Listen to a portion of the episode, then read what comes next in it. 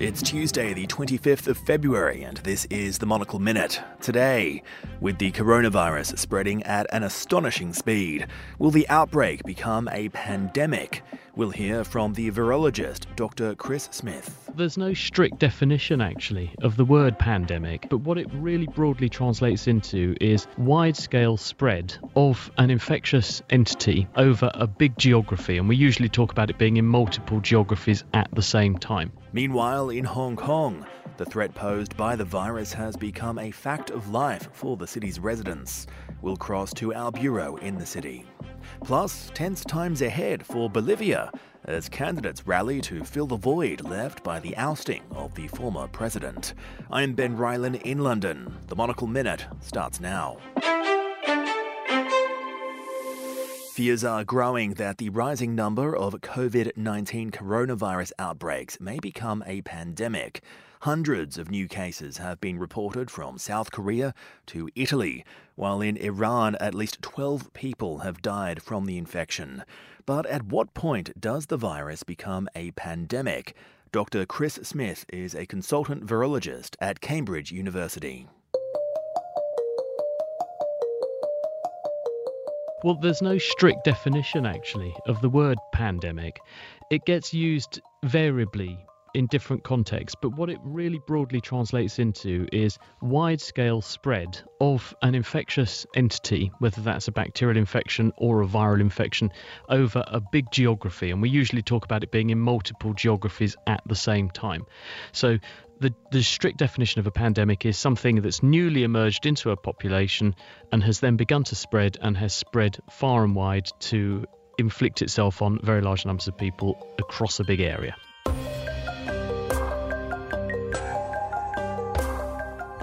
You will get sick of me saying that the window of opportunity remains open for us to contain this outbreak. W H O is doing everything we can to seize that the window of opportunity, and we urge the international community to do the same. The bottom line with any kind of infectious outbreak is, in the same way as we put out a fire by robbing it of the things it needs to burn, chiefly fuel, viruses are pretty similar in the sense that the only way you can get a virus is if you're rubbing up against someone who's got it and they can give it to you, and then you incubate it and you give it to somebody else. So if you stop people spreading it, that's a very effective way to curtail an outbreak. And it's very, very difficult when you've got huge numbers of people over big geographies to do this. But what we can do is to try to slow down the rate at which the thing moves, because what tends to be a big problem under these circumstances is when health services and other services are overwhelmed by sheer numbers of symptomatic people. So if you can slow it down to a trickle rather than a flood, you're ultimately probably going to see the same number of cases overall, but they're happening more slowly. And that means you've got more resources to share around and you're under less pressure and therefore fewer things go wrong. That's what's happening in Wuhan City, where what they've tried to do is to bear down on the number of cases. They've still ended up with stupendous numbers of cases, and that's because they came to the party a bit late, in the sense that it caught them with their pants down. It spread a very long way into a large number of people before they were able to get on top of it. Other countries are trying to avoid having Wuhan Mark two, but at the end of the day we are under no illusion that this is already, this genie's out of the bottle, it's sort of the horses are running. It, it will come, it's a question of how quickly it comes, and therefore if we can turn that, that tide into a trickle and just spread out how it comes, and especially if we can spread it out into summertime, that will be useful because viruses spread much less well in summer than they do in winter.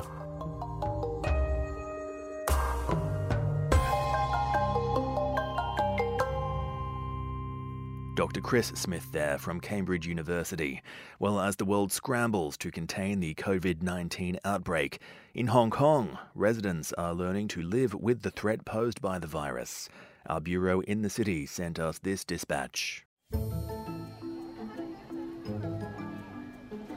We apologise that surgical masks, alcohol wipes, alcohol gel and alcohol spray are all sold out. Local media reported that supplies of the N ninety-five mask widely used during the SARS outbreak in Hong Kong are running low, with some retailers doubling prices of dwindling stocks. Hong Kong is in the midst of a hygiene frenzy, and sold-out signs like this have started to appear outside of chain pharmacies, small shops, and drugstores right across the city. As the coronavirus spreads across mainland China, shoppers here are panic buying face masks, but demand is exceeding supply, prompting queues and angry crowds of consumers who are not used to having to wait. Buying masks and wearing them is common practice in Hong Kong. It's been like that ever since the SARS virus hit the city in two thousand three. Usually anyone with a cold will cover their nose and mouth in public in order to stop the spread of germs. The big difference right now is that healthy people are wearing them as a matter of precaution. Some people will go through several a day, and since the coronavirus has no end in sight, there's a sense of panic building and some shameless profiteering. A few independent drugstores are selling masks for more than four or five times their usual price. Right now, the government says it's working with the mainland Chinese authorities to get a fresh supply. After all, most masks are made in China. The government is also talking to one hundred forty suppliers in ten other countries. This giant restock of masks is part of a suite of measures being rolled out to limit the spread of the virus. So far, these initiatives have ranged from cancelling official Chinese New Year celebrations to turning summer camps into quarantine facilities for infected patients.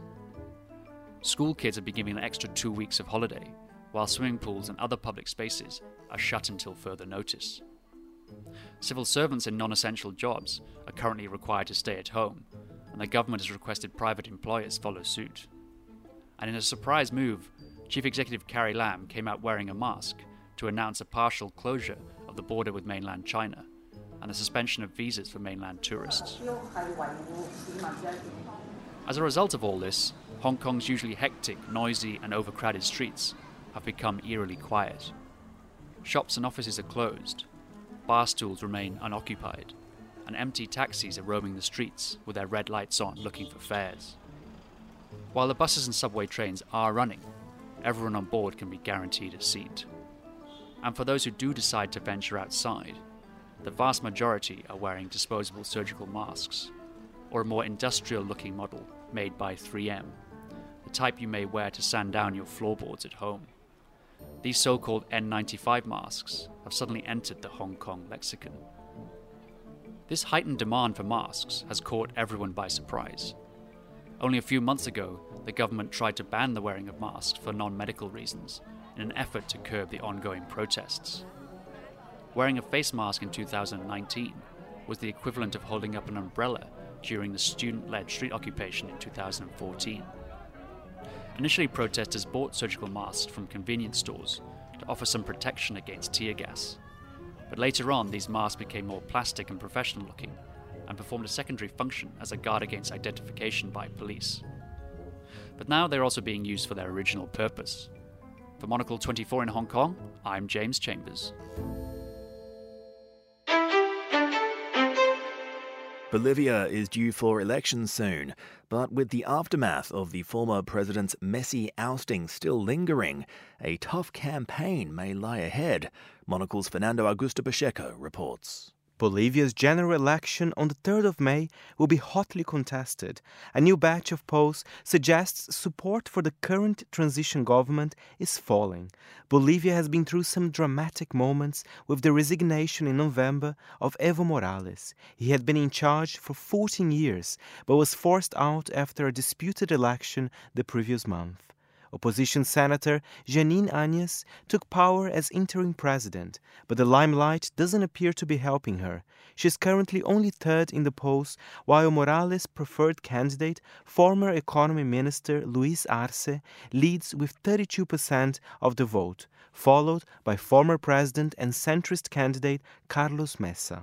It's a sign that, while Morales himself may not be on the ballot in May, his supporters aren't going anywhere. Still, it could be tough for Arce to win outright. If he doesn't take a majority in the first round, the other candidates could rally behind his opponent in a runoff. Fernando Augusto Pacheco with that report. Elsewhere on today's agenda, officials in Buffalo, in the state of New York, are beginning to plan for a future of roads dominated by driverless cars and delivery drones.